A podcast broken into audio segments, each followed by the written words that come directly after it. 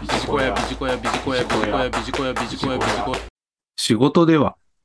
結果とプロセスを分けて考える習慣を身につけよう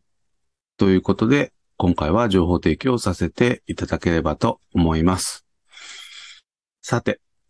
こんなケースをイメージをしてみてください。部下が仕事で好業績を達成をしました。果たして皆さんは人事効果で高い評価をつけますか？さて、いかがでしょうか。一般的に考えると、好業績を上げたんだから、高評価つけるよね、ということになるかと思いますが、一旦立ち止まって考えていただければと思います。好業績、すなわち、結果は良かったかもしれませんが、果たしてプロセスはどうなのか、この両面を勘案する必要があるかと思います。ひょっとすると、好業績の要因として環境的な側面が大きいかもしれない。すなわち、運が良かったかもしれない。ということです。あるいは、部下自身の成果再現性が高まったことが大きな要因かもしれない。すなわち、実力が高まった。それぞれどのように評価をしますでしょうか。前者の場合、運が良かった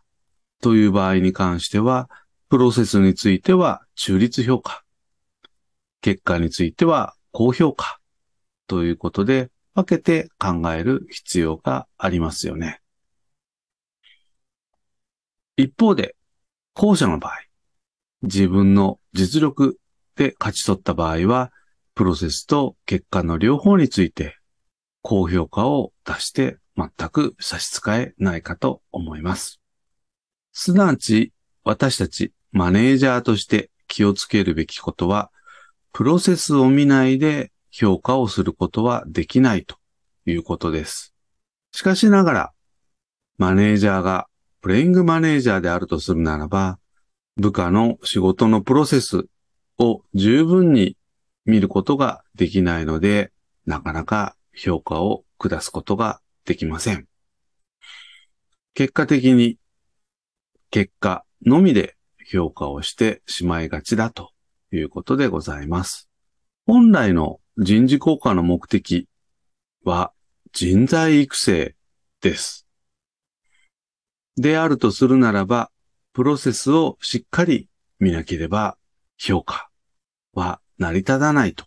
いうことになろうかと思います。今回のキーワード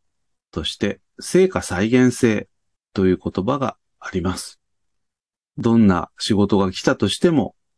何らかの結果を生み出す。そのためにはプロセスの強化、こういったところは求められることは言うまでもありません。ぜひ部下の仕事ぶり、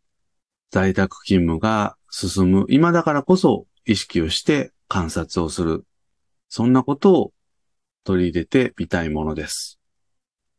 以上、仕事では結果とプロセスを分けて考える習慣を身につけよう